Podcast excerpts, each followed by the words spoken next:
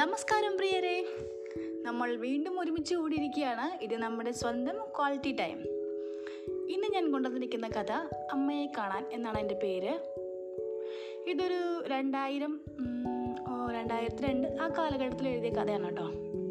ഇത് പറയാൻ കാരണം അത് നിങ്ങൾക്ക് കഥ കേൾക്കുമ്പോൾ മനസ്സിലാവും.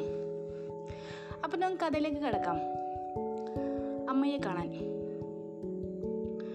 ഇന്ന് രാവിലെ എന്റെ മേൽവിലാസത്തിൽ വന്ന ഈ കത്ത് ഇപ്പോഴെന്റെ മനസ്സിനെ അസ്വസ്ഥമാക്കുന്നു. ഒരു സുഹൃത്താണ് ഇതെന്നെ ഏൽപ്പിച്ചത്. അത് അമ്മയുടേതാണ്.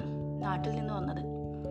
വടിവില്ലാത്ത അക്ഷരങ്ങൾ കോറിയിട്ട് ആ കത്ത് വായിച്ചു കഴിഞ്ഞപ്പോൾ മനസ്സിൽ അമ്മയുടെ ചിത്രം തെളിഞ്ഞു. വർഷങ്ങളോളം മകനെ കാണാതെ വല്ലപ്പോഴും വരുന്ന ഏതാനും വരികൾ മാത്രം അടങ്ങുന്ന കത്തുകളിൽ കൂടി മാത്രം അവനെക്കുറിച്ച് അറിയുന്ന ഒരമ്മ. എന്നെങ്കിലും അവൻ മടങ്ങി വരുന്നതും കാത്ത് പൂമുഖ തിണ്ണയിൽ മിഴികളിൽ കണ്ണുനീരിന്റെ നനവും പ്രതീക്ഷയുടെ തിളക്കവുമായി കാത്തിരിക്കുന്ന ഒരമ്മ. വിദൂരമായ ഈ നഗരത്തിൽ സ്വന്തം കാൽച്ചുവട്ടിലേക്ക് മാത്രം നോട്ടമയച്ച് ജീവിതം തെരുപ്പിടിപ്പിക്കാനുള്ള വ്യഗ്രതയിൽ മറ്റെല്ലാം മനഃപൂർവം വിസ്മരിച്ച് നെട്ടോട്ടം ഓടുന്ന ഈ അനേക മനുഷ്യർക്കിടയിൽ ഒഴുക്കിനൊത്ത് നീന്തുകയായിരുന്നു ഞാനും ഇതുവരെ. ഇപ്പോഴെന്റെ ഹൃദയത്തിൽ അമ്മയെക്കുറിച്ചുള്ള ഓർമ്മകളുടെ കടലിരുമ്പുന്നത് ഞാൻ അറിയുന്നു. പഠിക്കാൻ മിടുക്കനായ ഏക മകന് വേണ്ടി വലിയ വീടുകളിലെ പുറം പണിക്കാരിയായി അവർ. മറ്റാരും സഹായത്തിനില്ലാത്തപ്പോഴും മിച്ചം വെച്ചുണ്ടാക്കുന്ന ഓരോ തൊട്ടും സൂക്ഷിച്ചു വെച്ച് അത് മകന് നൽകുമ്പോൾ ആ മിഴികളിൽ സ്നേഹവാത്സല്യങ്ങൾ സ്നേഹവാത്സല്യങ്ങളുടെ നിർക്കണങ്ങൾ തുളുമ്പി നിൽക്കുന്നത് കണ്ടിട്ടുണ്ട് പലതവണ. എന്നിട്ടും ആ അമ്മയെ നാട്ടിലുപേക്ഷിച്ച് പോരാൻ നിർബന്ധിതനായി. ഇവിടുത്തെ തുച്ഛമായ ശമ്പളവും ഒട്ടും മെച്ചമല്ലാത്ത ജീവിത സാഹചര്യങ്ങളും അമ്മയെ രണ്ടു മാസത്തിനകം കൊണ്ടുവരാമെന്ന തീരുമാനം മാറ്റാൻ എന്നെ പ്രേരിപ്പിച്ചു. ഒറ്റമുറിയിൽ നാലു പേരാണ് ഞെരുങ്ങി താമസിക്കുന്നത്. ഇതിലേക്ക് അമ്മയെ കൊണ്ടുവരുന്നത് എങ്ങനെ അല്ലെങ്കിൽ തിരക്കും മടുപ്പും നിറഞ്ഞ ഈ ജോലി ഇവിടെ ഉപേക്ഷിച്ച് അമ്മയോടൊപ്പം നാട്ടിൽ. പക്ഷേ ഒരുപാട് അലച്ചിലിന് ശേഷം കിട്ടിയ ഈ ജോലി ഉപേക്ഷിച്ചാൽ പകരം മറ്റൊന്ന് കിട്ടും വരെ എങ്ങനെ? വയ്യ. മനസ്സിന് ഭാരം വർദ്ധിക്കുന്നു. പരസ്പരം ചുറ്റിപ്പിണഞ്ഞു കിടക്കുന്ന ചിന്തകൾ വകഞ്ഞു നീക്കി വഴിയുണ്ടാക്കി ഞാൻ മുന്നോട്ട് നടന്നു. എന്തൊക്കെയോ ബഹളം കേട്ട് ഞാൻ നിന്നു. Railway station. അവിടെ ഒരു സിമന്റ് ബെഞ്ചിൽ ചെറിയ മുഷിഞ്ഞ ഒരു ഭാണ്ഡവുമായി ഒരു വൃദ്ധ ഇരിക്കുന്നു. അവരുടെ വേഷവും ഭാവവും അവരൊരു മനോരോഗിയാണോ എന്നിൽ എന്നിൽ സംശയമുളവാക്കി രണ്ട് മൂന്ന് വികൃതി പിള്ളേർ അവരെ കല്ലെറിഞ്ഞ് രസിക്കുന്നുണ്ടായിരുന്നു. കല്ലുകൾ ദേഹത്ത് തട്ടാതെ ആ വൃദ്ധ ഇരു കൈകൾ കൊണ്ടും തടയുന്നുണ്ട്. അതിനിടയിൽ കൈത്തണ്ടയും നെറ്റിയും മുറിഞ്ഞ് ചോര പൊടിയുന്നു. അവരാരെന്നോ എന്തിനവിടെ ഇരിക്കുന്നെന്നോ എനിക്കറിയില്ല. എന്നിട്ടും എന്റെ ഉള്ളിൽ എവിടെയോ ഒരു നൊമ്പരം ഉണർന്നു. ആരോ ഒരാൾ ആ കുട്ടികളെ അവിടെ നിന്ന് ഓടിച്ചു വിട്ടു. വൃദ്ധ നേർത്തൊരു തേങ്ങലോടെ ഭാണ്ഡക്കെട്ടിൽ മുഖം അമർത്തി. അല്പം അകലെയുള്ള ഒരൊഴിഞ്ഞ ബെഞ്ചിൽ ഞാനും ചെന്നിരുന്നു. മനസ്സിന്റെ ഭാരം ശരീരത്തിലേക്കും വ്യാപിച്ചു. ഇരു കൈകളാലും തല താങ്ങി ഞാൻ മുന്നോട്ട് കുനിഞ്ഞിരുന്നു. പ്ലാറ്റ്ഫോമിൽ തീരെ തിരക്കുണ്ടായിരുന്നില്ല. വീണ്ടും ഞാൻ എന്റെ ചിന്തകളിലേക്കും ആകുലതകളിലേക്കും മുഖം പൊഴുത്തി. എന്റെ ഉള്ള സമാധാനം കൂടി കെടുത്താനാണോ? അതോ മറ്റു സ്ഥലം കിട്ടാഞ്ഞിട്ടാണോ രണ്ടുപേർ എന്റെ സമീപം വന്നിരുന്നു? അവർ ആ വൃദ്ധയെക്കുറിച്ചാണ് സംസാരിച്ചിരുന്നത്. രണ്ടു മൂന്ന് മാസങ്ങൾക്ക് മുമ്പ് അവരുടെ ഏക മകൻ ട്രെയിനടിയിൽപ്പെട്ട് മരിച്ചിരുന്നു. അവരുടെ ഏക ആശ്രയം അവനായിരുന്നു. അതോടെ അവരുടെ മനസ്സിന്റെ താളം തെറ്റി. അതിനുശേഷം എന്നും അവർ ഒരു ഭാണ്ഡകെട്ടുമായി യാത്രയ്ക്കൊരുങ്ങി റെയിൽവേ സ്റ്റേഷനിൽ വന്നിരിക്കും.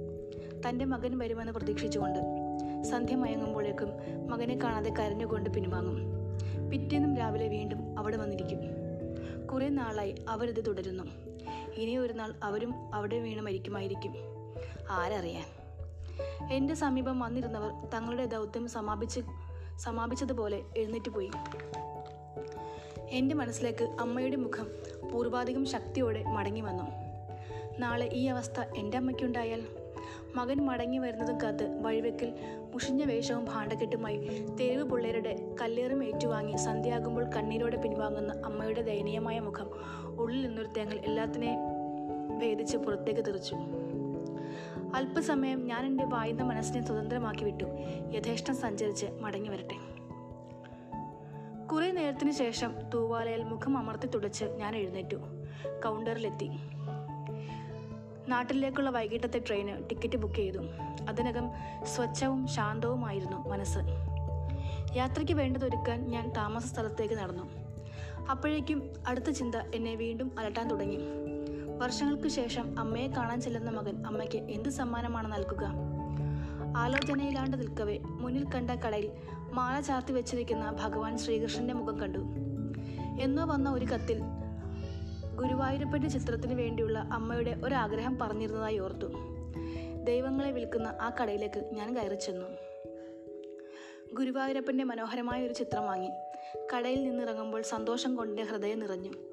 വർഷങ്ങൾക്ക് ശേഷം ഞാൻ എന്റെ അമ്മയെ കാണാൻ പോകുന്നു.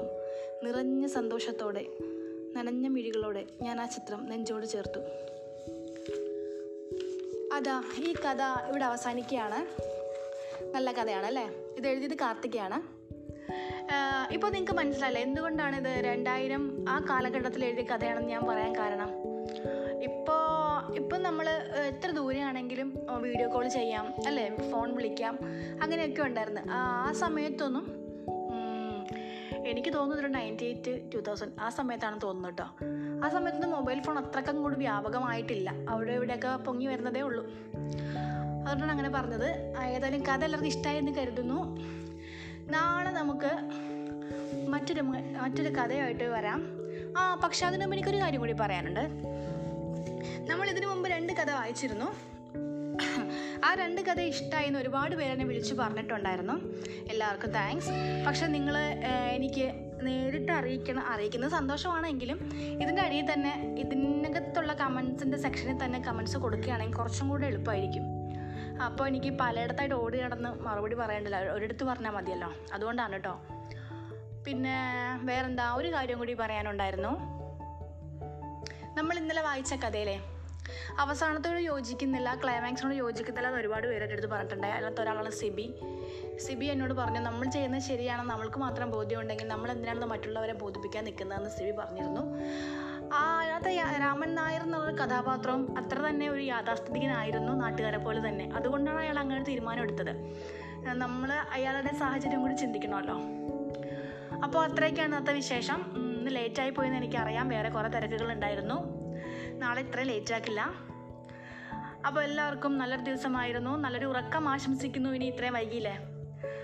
അപ്പോൾ നമുക്ക് നാളെ പുതിയൊരു കഥ ആയിട്ട് വീണ്ടും വരാം. അതുവരെ കാത്തിരിക്കൂ കാതോർത്തിരിക്കൂ. ഇത് നമ്മുടെ മാത്രം ക്വാളിറ്റി ടൈം